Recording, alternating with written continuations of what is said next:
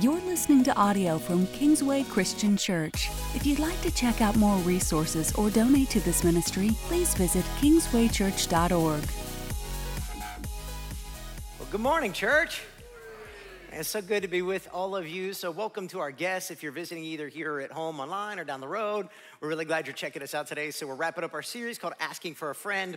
And if you've been at Kingsway for more than one week, you know I tend to have this thing here, and I don't know why, because I don't hardly ever use it. I tend to live out here a little bit and maybe even out here a little bit more. And uh, that's usually why I go long. I just start talking. So, Today is such an important topic, such a difficult topic. I'm going to be living with notes a lot more than usual until we get closer to the end. And while today's subject is on a difficult matter that maybe if you're visiting with us, you had no idea this is what we were going to be talking about at church today, uh, we do believe that there is something in here for everybody, everybody in here. I had a gentleman come up to me after last service with tears in his eyes. Um, he went through a divorce a couple years ago and just let me know he was so thankful um, for the church and some of the things that were said today had nothing to do with what he was struggling with, but God spoke to him. And I don't know where you're coming from or what you're dealing with, but I believe that will be your story today. So for everybody, be gracious with me and stick with me now. All right? Here we go. I'm going to jump in. Today, we're wrapping up our series, Asking for a Friend. And in this series, we gave the church a list of questions and had them vote on the ones they wanted to hear about the most. We've taken on some really hard subjects from what happens when I die to dealing with miracles to sexuality issues. And now this week, we're speaking on trans and intersex questions. If you're visiting with us, we are so glad you're here. We're also terribly sorry if you were unaware this was the subject for today. While today's message will be appropriate for likely, say, fifth grade and up, it's important that you as a parent make the decision that you think is best based off what you know your child knows. And if you need to step out now, I completely understand.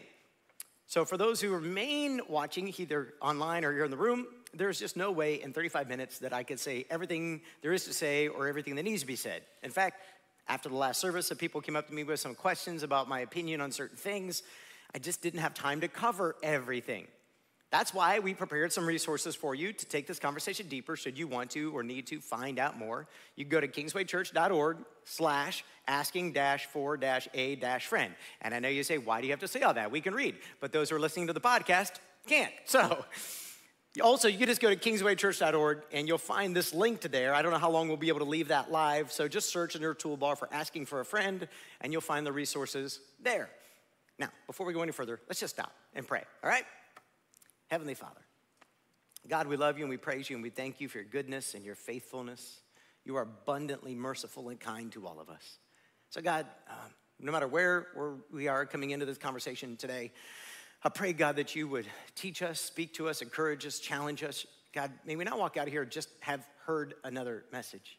But Father, instead, may we truly come into your presence and hear from you. And then, God, may we hear from you in a way that challenges us to align our hearts with yours.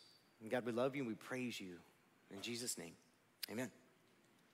A couple months ago, Care to Change Counseling here hosted a religious leaders forum to discuss the LGBTQ plus issues. I sat in a room full of local pastors and clergy and was humbled by those who spoke.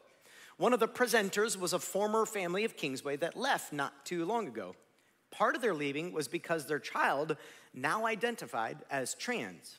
And Kingsway just simply didn't have the resources they needed to work through it. As I shook their hand afterward and both apologized for not knowing and thanking them for their presentation, a warm smile and grace was given that they were in no way bitter at us for not having resources. The reality is that as a community, this kind of story is increasing in frequency and even within our own church. It was only about a month after that, roughly a month ago now, that I sat with another KCC family who informed me that their child also identified with something called gender dysphoria. We will talk about that, so hang on if you don't know what that means. It's okay. So I want to be clear about what today is about, what today isn't about, since I only have 35 minutes and now down to 30, give or take. All right. Today is not about having a political discussion. Everybody hear me on this? This is not about rallying the troops for some battle or something like that. Also, it is not a counseling session with anybody hurting or aching to find out your own answers to stresses or questions that you might have.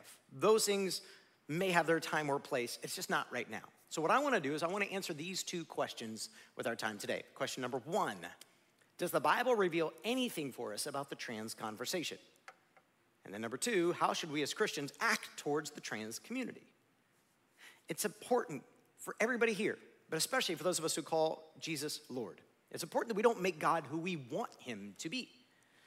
It's also important for anyone tuning into this message to know that we at Kingsway believe that God is the sole authority for a good and satisfying life that will last for eternity.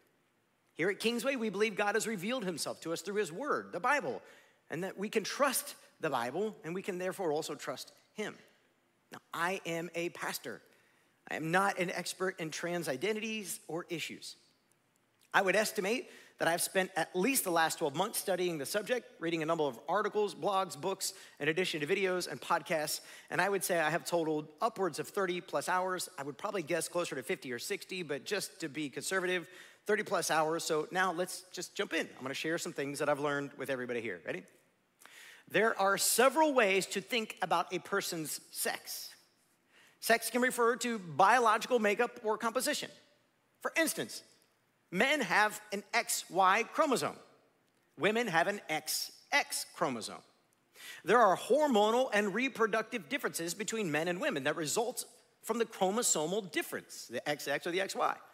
From our bodies all the way down to our cells, the biological sex of those born men and those born women are different. Then there are also what we call primary sex characteristics. Those refer to the differences in reproductive systems. The male system and the female system are different. There are also something called secondary sex characteristics, and those refer to the other general physical differences between adult men and women. For example, men tend to have broader shoulders and be taller than women. Clearly, this is tend to, because in my case, it didn't happen. But I know I look real tall on stage. Women tend to have wider hips and tend to be shorter. I remember one time as a teenager, I was doing the laundry. I ended up taking a pair of jeans that were my sister's. We were at that point, she was older than me, so I'd grown to her height, and I didn't know that I'd grabbed her pants. I just was a clueless teenager, not paying attention. And when I put them on, I realized they just, even though they fit me in the waist, even though they fit me in the length, they didn't fit the same. They were shaped different because her body was shaped different. Now, according to the American Psychological Association, the APA, which I realize isn't scripture, so everybody here who comes to Kingsway, like take a deep breath for a second.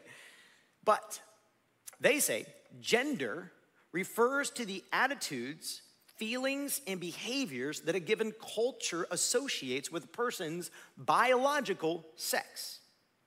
Behavior that is compatible with cultural expectations is referred to as gender normative. So you may have heard that phrase, gender normative. You didn't know what it meant. Behaviors that are viewed as incompatible with those expectations constitute gender non-conformity. And again, you may have heard that phrase, you didn't know what it meant. Now you know. This is a great quote from a book that I have listed on the website where I showed you from a guy named Andrew Walker called The God, God in the Transgender Debate. And he says this because of advances in medical science, we are the first generation that are able to seek to make sex follow gender rather than the other way around. There are now medical procedures that allow people whose sex is male and who identify their gender as female to have their bodies surgically reshaped to reflect that female gender. And that leads us to a new term gender identity. Gender identity is a person's self perception of whether they are male or female, masculine or feminine. All of us have a gender identity. Some people feel their gender identity does not align with their biological sex. When someone experiences distress, inner anguish, or discomfort from sensing a conflict between their gender identity and their biological sex, that person is said to be experiencing gender dysphoria. So you may not know that phrase. Again, you may have heard it thrown around. That's what the phrase means. It's a mismatch between the gender that matches their biological sex and the gender that they feel themselves to be. It is crucial to understand that this is a genuine experience. Nobody here is saying they don't actually feel the way they feel. People with, I touched my notes and it jumped on me. People with gender dysphoria experience the feeling that their biological body is lying. A person in this situation really thinks that he or she is, should be, or would feel better as the gender that is opposite to their biological sex, or no gender at all. Now, you often hear the phrase transgender or transsexual. This is way above my pay grade for reasons I do not yet fully understand. The most common phrase today is trans, and just kind of leaving it at that. But trans is an umbrella term for the state or condition of identifying or expressing a gender identity that does not match a person's genetic sex. So, there, we've at least got some terms on the table. You may not have been able to keep up with all of that. You can go back and listen to this later or read some of those articles that may be helpful for you. But now let's answer this question Does the Bible reveal anything for us about the trans conversation? We got to start here where the Bible starts. Genesis chapter 1, verse 1 says this In the beginning, God created the heavens and the earth. And this is important because what the Bible is laying out for us is that there is a God, a creator God, and he is sovereign over all creation. Now, sovereignty in America doesn't mean much to us because we have presidents and we elect them and then immediately regret our decisions. This is normal. Doesn't matter which side you land on, you always seem to regret the person that's in office and wish they do something different because you really wish you were the one in office. And therein lies the big picture. In a land where perhaps you have kings or dictators or whatever, they are considered sovereign over the land. The people, the lands, everything belongs to them. That's the concept of sovereignty. Everything in the world, in the universe, is created by God. Therefore, He is sovereign over all creation. Everything belongs to Him. Now, the next few verses of Genesis chapter 1 goes to lay out the way that God created. He put the stars in place, He put the animals, He put the trees, He put all the things in place. And the last thing He got to was humans. And we pick that up at Genesis chapter 1, verse 26. It says, Then God said, Let us make mankind in our image, in our likeness, so that they may rule over the fish in the sea, and the birds in the sky, over the livestock, and all the wild animals, and over all the creatures that move along the ground. Let's just stop there for a second. So, God's creation mandate was go mankind and rule, reign. So the one who has all authority and power has handed authority and power over to the ones he has made. He's given you a piece of his power and authority. We'll deal with that more as we go. Verse 27. So God created mankind in his own image. In the image of God, he created them. And how did he create them? Male and female, he created them. And God blessed them and said to them, Be fruitful and increase in number. Now, in August, we covered the earlier part, which I spoke of, which God intended for us to rule and reign on his earth. But here, what I want you to notice is when God made male and female, and he made the body parts to correlate to those two things, his intention was we would be image bearers who would multiply his image over and over and over again on the earth. Now, this isn't, we're not going theologically into what does it mean to be an image bearer but there is something profound in the statement that God intended for us to do that male and female together. When we jump over to chapter 2 of Genesis, when you look at Genesis 1, you kind of see a summary of the whole story. That Genesis 2 zooms in on like the second half of day six, basically, kind of right there, halfway through the day and on, or however long it was in the day, and zooms in on day six there and, and gives us a more specific picture of what that looks like. In Genesis chapter 2, verse 21, it says, So the Lord God caused the man to fall into a deep sleep. And while he was sleeping, he took one of the man's ribs and then closed up the place with flesh. Then the Lord God made a woman from the rib he had taken out of the man, and he brought her to the man. See, when he first made mankind, he made just an Adam. And Adam looks around at creation and he feels lonely because the male lion has a female lion. The male elephant has a female elephant. I don't actually know what animals were present in the garden, but you get the idea. And he looks around and he goes, Wow, everybody has a counterpart except for me. And God says, Yes, this is not good, Adam. Well done. So he puts him into a sleep and he takes out one of his ribs and he makes woman for, for Adam. We call her Eve, we call him Adam. The very next part here, verse 23, you'll notice it's got different lines, even if you open up your own Bible. It says, The man said, This is now bone of my bones and flesh of my flesh. And when you see this like this, see how it's arranged differently, it tells you it's Hebrew poetry. The first love song ever written was written by the Bible, by the first man about his woman. Love songs are from God. The man said, It's now bone of my bone and flesh of my flesh. She shall be called woman, for she was taken out of man. And then he goes on in verse 24, and Genesis says, That is why a man leaves his father and mother and is united to his wife, and they become one flesh. And Adam and his wife are both naked, and they felt no shame. I don't have a ton of time to go here now. At the end, if I remember to refer back to this, I will, but this concept will be extremely relevant for us later. Because essentially, right here, Adam and Eve are walking in a right relationship with God and a right relationship with each other. Something that the Bible calls sin, which is rebellion against God, has not entered the picture. And because of that, they are comfortable being naked in front of each other and having no shame. In the next chapter, when sin enters the story, the very first thing that Adam and Eve do is they run into the bushes and start to hide from each other. And they are suddenly hyper conscious and hyper aware of their bodies. They are suddenly very, very, very ashamed of how they look and how they feel. Now, I'll come back to that later towards the end, but I may not remember to reference this passage. This is important because not only is this in Genesis, which, if you're thinking critically, you could say, well, that's the first book of the Bible, that's Old Testament, that's really old, thousands of years old. You know, is that relevant for us today? But Jesus picks up on this exact same theme in Matthew chapter 19 and in Mark chapter 10. We're going to look at Matthew 19. And um, he's asked a question about divorce. And he says this Haven't you read that at the beginning the Creator made them male and female? Now, why is that powerful? For one, the reason he stresses the Creator is because he's stressing sovereignty. The one who created all things made them this way, male and female. And he said, for this reason, a man will leave his father and mother and be united to his wife, and the two will become one flesh. So they are no longer two, but one flesh. Sound familiar? Therefore, what God has joined together, let no one separate. Now, the reason that Jesus goes into this is to lay the foundation, the way we should think about marital relationships, the way that we should think about uh, human beings is from this pre sin pre fall context.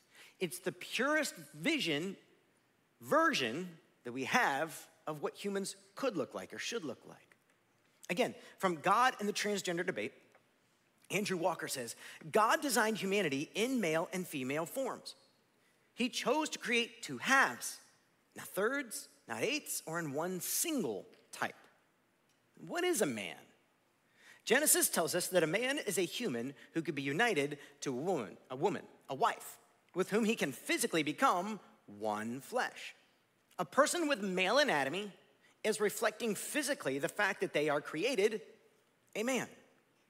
A person with female anatomy is reflecting that she is a woman. Maleness isn't only anatomy, but anatomy shows that there is femaleness. Men and women are more than just their anatomy, but they are not less. Our anatomy tells us what gender we are. Our bodies do not lie to us. I get it. If perhaps you struggle with gender dysphoria, I promise we will get there in just a minute. Just be gracious with me, please, just a moment longer. This is usually the point where somebody brings up, but what about intersex people? You may be familiar, there, there are letters um, that have increased, and I seriously cannot remember them all. I am inserting no joke here.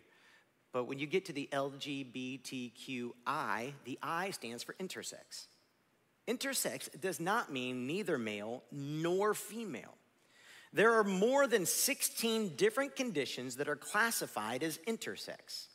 Sometimes they're called DSD, which means differences of sex development, or disorders of sex development.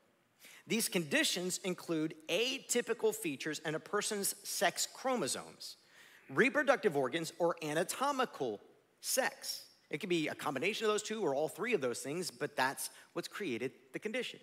They could have enlarged parts, they could have smaller parts, they can, in rare cases, have extra parts. Depending on which conditions are being considered, the prevalence of intersex conditions range anywhere from 0.22% of the population to 1.7% of the population.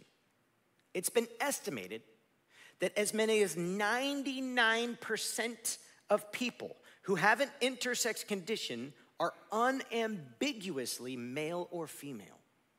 So if it's 0.022%, even it's 1%, 99% of the 1%, it is absolutely not at all in question whether they are male or female. Does this mean that people with situations like this are some kind of third sex? I think Preston Sprinkle said it best in his book called Embodied. He said, I find it more helpful to say that such people, beautiful people, created in God's image and worthy of respect and value and admiration, are a blend of the two biological sexes rather than a third kind of sex.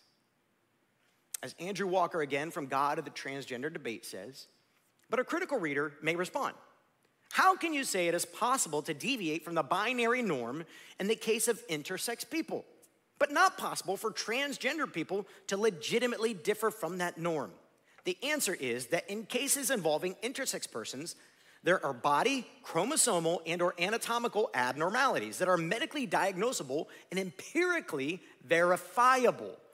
No such parallel exists in the case of transgenderism because no definitive conclusion as to its cause can be determined, nor is it empirically verifiable. It's a psychological construct. A transgender individual who identifies as a member of the sex different than their biological sex does not become an authentic member of the opposite sex just because they will such a change. While dysphoria is a real phenomenon, let's just hang out there for a second. Go to the next slide for me. There you go. Dysphoria is a real phenomenon. We don't at all want to dismiss that. And we'll talk about it in just a moment, just a bit more. But there are real people, some in our church, many in our community, who feel uncomfortable, like they are out of their own body. That reality does not in itself make it possible, though, for someone to actually be a member of the opposite sex. All right. How should we, though, as Christians, act towards the trans community? First, let me say this gender dysphoria, dysphoria is not a sin. Gender dysphoria is not a sin. And we must be careful not to treat it as such. I don't want to make too much of this verse because it's not dealing specifically with this, but I find this first part powerful. James chapter 3, verse 2 says, We all stumble in many ways. This James here, watch out for that. This James here is the half brother of Jesus. They have the same mom and a different dad. And we see throughout the Gospels, the histories of Jesus, we see that he is not a believer through some of his life. I mean, you can imagine, like you thought your brother or sister was hard to be raised with. Imagine being raised with Jesus as your big brother.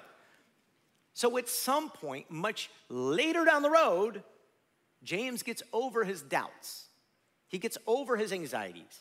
He gets over his frustrations or fears or whatever it might be. And he comes to faith. It becomes a pillar, a leader in the early church. And he writes, we all stumble in many ways. And I find that powerful because, church, let us be very careful not to cast a stone at somebody else who struggle with something different than what we struggle with. Has anybody else in here ever felt uncomfortable in your body? Does anybody else in here wish they were taller than they are? Or Andy Lynch, perhaps shorter than you are? I watch him duck under every doorway or perhaps skinnier than you are, or more athletic than you are, just a little smarter, understood certain things better than you do. Anybody else wish they had a different color hair or skin or whatever it might be? The reality is, we live in a world where we feel shame.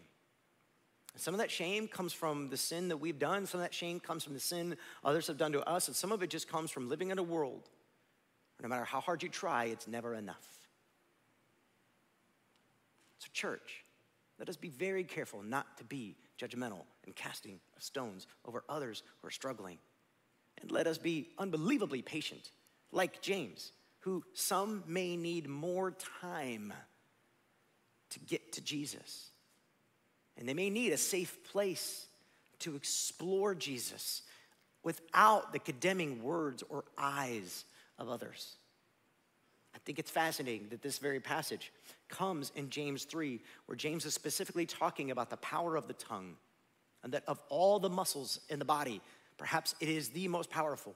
He says, in the same way that a rudder controls a ship, a small little thing under the water controls the whole ship, or the same way that a tiny spark could set a huge forest on fire, the tongue has that same kind of power in it. And that's why he says, anyone who is never at fault in what they say is perfect, able to keep their whole body in check.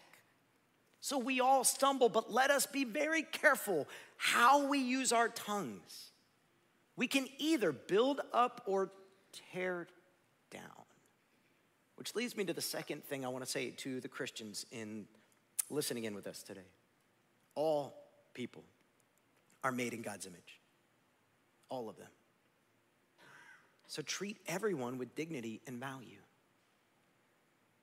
Everybody you meet is dealing with something, especially yours truly, who's standing up here speaking today. I want to continue to be more like Jesus. I want to continue to understand Jesus more. But man, I'm digging into his word. And he keeps bringing up things that he wants me to grow in and challenge me in and change and transform. And I'm so thankful he does. But it's important that we don't start to think of it as an us and them situation. Because let's be honest for a minute, there's way too much of that going on in America today. Your battle, my Christian brothers and sisters, is not against flesh and blood. It's against the spiritual powers in the unseen realms. Never forget that.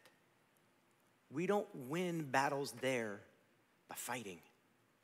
We win battles there on our knees with the truth of God and love.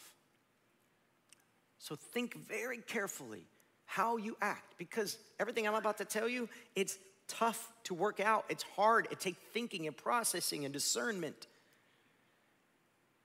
Now, to anybody in this room this is where I said this sermon will have a lot of application for a lot of people, even if you don't struggle with gender dysphoria. I want to speak specifically to those dealing with gender dysphoria, but also say what I'm about to read to you, I think will apply at a wider audience.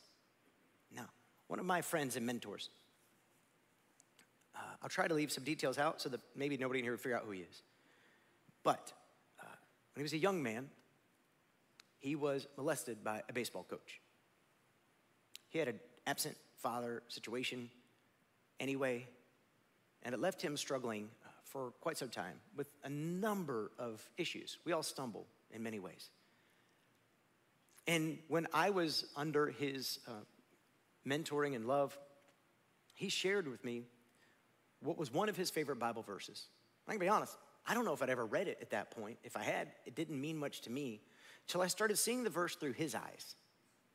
Here's the passage Psalm 139. I'm going to start in verse 13, though I encourage you to read all of it.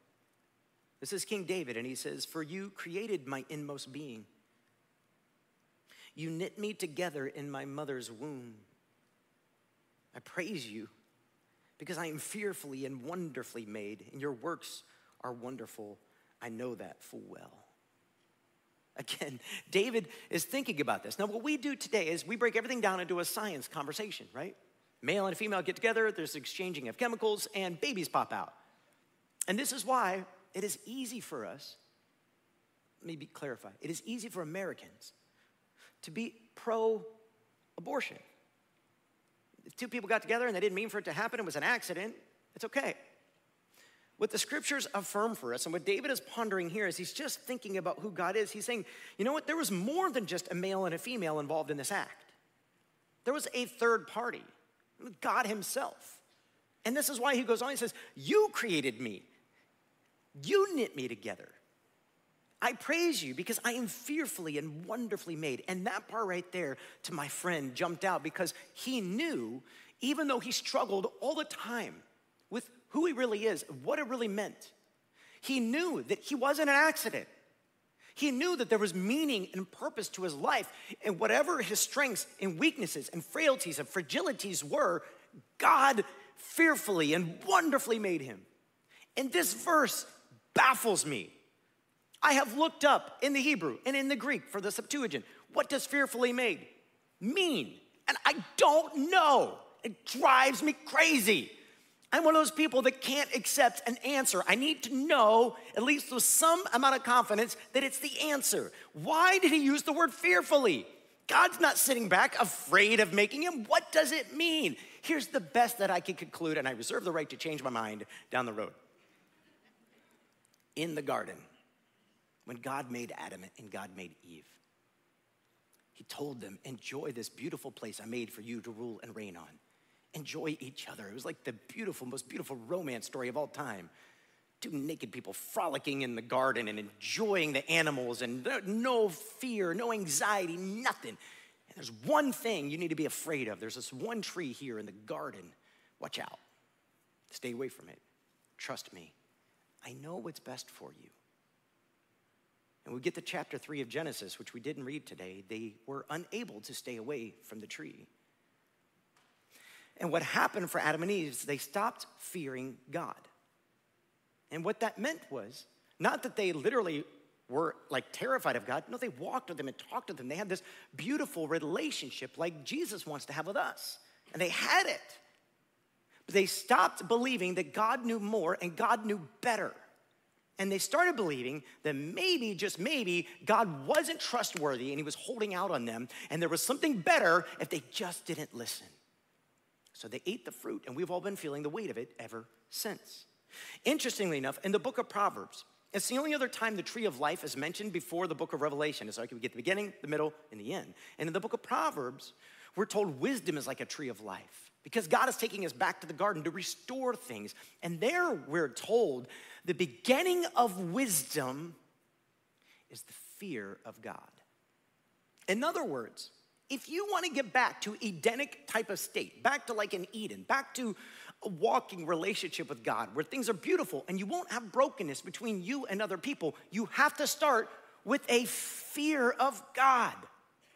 And I think David is pondering all of this and saying, when I was in my mother's womb, man, this, this knowledge, this understanding, it terrifies me. It scares me that you are so big and so powerful and so otherly, and yet you fashioned me and created me. And so, even my strong parts, you knew about them. My weak parts, you were aware of them, and they weren't a problem for you. And that's why he can say, And I am wonderfully made. Because he's bringing all of this to bear into a conversation. He's going, I am not understanding or grasping or worthy of all these things, but God, I am terribly afraid of your power and terribly aware of how much you love me. And that's why he goes on in verse 15. He says, My frame was not hidden from you. Like the rest of the world, especially this is pre ultrasound, right? The rest of the world couldn't see anything, but you could see it all. When I was made in the secret place, when I was woven together in the depths of the earth, your eyes saw my unformed body. All the days ordained for me were written in your book before one of them came to be. In other words, God, you are the God who makes known the end from the beginning. You knew where this whole story was going, and that wasn't a problem for you. There's no moment of my life that before I even popped out and was breathing air that you weren't aware of. And yet you loved me, and yet you cared for me. Listen to all of my brothers and sisters in the room who may be struggling with gender dysphoria. God fashioned you just as He intended. And He loves you, He crazy loves you. And you are beautifully, fearfully, wonderfully made. And your life has meaning and purpose, and He has a reason for you. You are not here on accident. And then He goes on and He says, How precious to me are your thoughts, God. How vast is the sum of them. Were I to count them, they would outnumber the grains of sand. When I awake, I am still with you. I'm sitting here pondering your ways, your thoughts, even your thoughts of me. And the number of them is so big, all the grains and all the sand and all the world is not enough. And I am confident that no matter what I'm going through, no matter what insecurities I've faced, no matter what fears or troubles or hardships, I am still with you.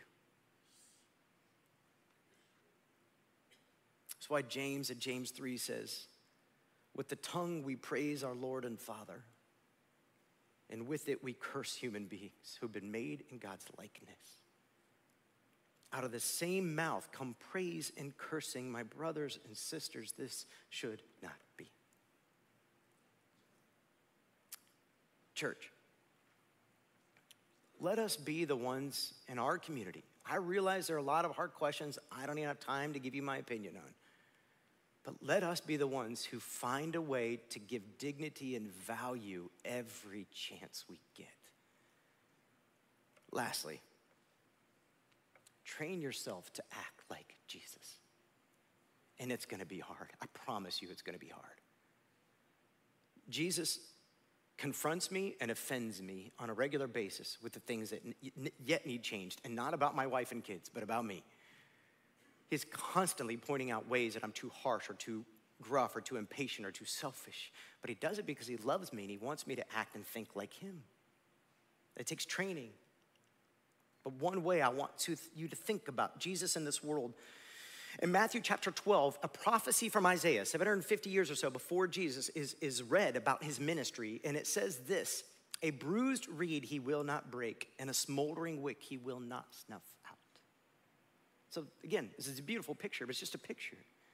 Jesus will not take a bruised reed. You ever walk along, say, a swamp of some sort, you got the reeds there? I mean, those are the ones that are like bent over already. They're great to just grab, yank off, and hit your kids with. I love to do it.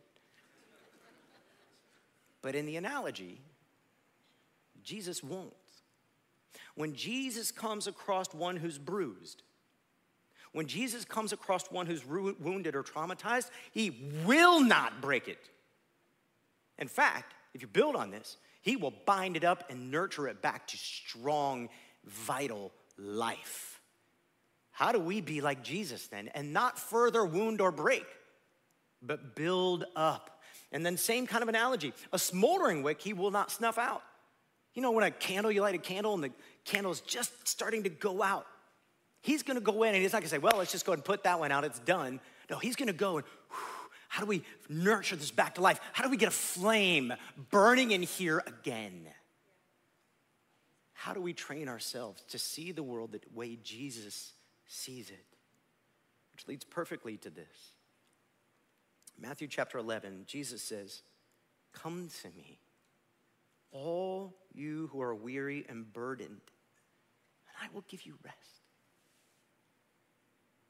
Take my yoke upon you and learn from me, for I am gentle and humble in heart, and you will find rest for your souls. For my yoke is easy, and my burden is light. If you think for a moment that what Jesus longs to do is to beat you up or hurt you or tear you down, you do not understand his heart. He longs to heal you, to free you, to grow you. But he longs to do that with the truth and the love together. Jesus says the truth will set us free.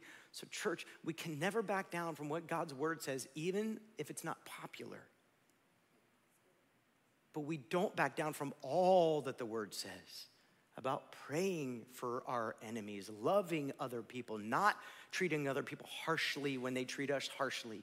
So, whatever you're facing, find the bruised reed and love it. Care for it, nurture it, and trust the strength and the courage of God to help you. Now, what I want to do is I want to invite you into a relationship with Jesus. But I want to do this different than we've been doing it. This is not about gender dysphoria or transgenderism or intersex or anything. This is about the human heart. We need a Savior. We need a Savior who loves us like that. We need one who will carry our burdens and lead us into a right relationship with Him. And I don't know where you are, and I don't know what brought you here today, but I want to call you into that relationship. But the way I want to do that is this I want to ask everybody in here to close their eyes. Just close your eyes for a second. And no cheating, because all the other cheaters will see you cheating and they'll know. Here it is. If you are sensing God speaking to your heart, drawing you into a relationship with Him, you may have more questions than answers. But would you just do me a favor right now and just raise your hand? Nobody else could see you. They've all got their eyes closed. Just raise your hand. And we've got people, they're gonna come to you and they're gonna hand you a card and have a brief conversation. We wanna come to you and come alongside you. You gotta raise it high enough for them to see. If you're ready to receive Jesus as Lord and Savior, just raise your hand. Just raise your hand. Raise it. It's okay. There's no fear. I got my eyes closed too, so I can't see you. And the rest of us right now are going to pray for you and pray for God to move in our community. Heavenly Father, God, would you would you take something from this message and use it to encourage us or challenge us? God, right now I want to pray for some parents that I know of at Kingsway and ones I don't know of whose children have recently expressed their confusion. Maybe they're identifying in one way or another. Father, the parents are scared for what this means. God, I pray for those parents that you would give them the, the boldness and the love of Jesus. Would you help them, God, resource them, encourage them? May they not have to leave Kingsway to find some other place. May we be a church that comes alongside them and says, We're in this together because at the end of the day, we all stumble at many times and in many ways. And God, I pray that you would help those parents to know how to best lead their own children as they also fall on their own knees before you. God, I pray for any person in this room of any age struggling with their identity and the gender dysphoria. God, I pray that you would reach in right now with the way that only you can and draw them near to yourself and let them know that they are fearfully and wonderfully made. There's not a part of them, God, that you didn't know about and love about from before they even came out of the womb. And while there may be parts of our bodies and minds and hearts and lives that are wounded or tore up or confused or, or whatever it might be, you are a good God, a faithful God, a trustworthy God, and we can trust you. So, God, would you do that thing that only you could do? Would you heal the places that is so hard that we think it's impossible that nobody else could get in there and heal? God, would you heal it in us? And God, would you fashion in us a church, a church who loves all people? in a way that truly is radical and looks a lot like Jesus. We ask these things in Jesus' name, and all God's people say.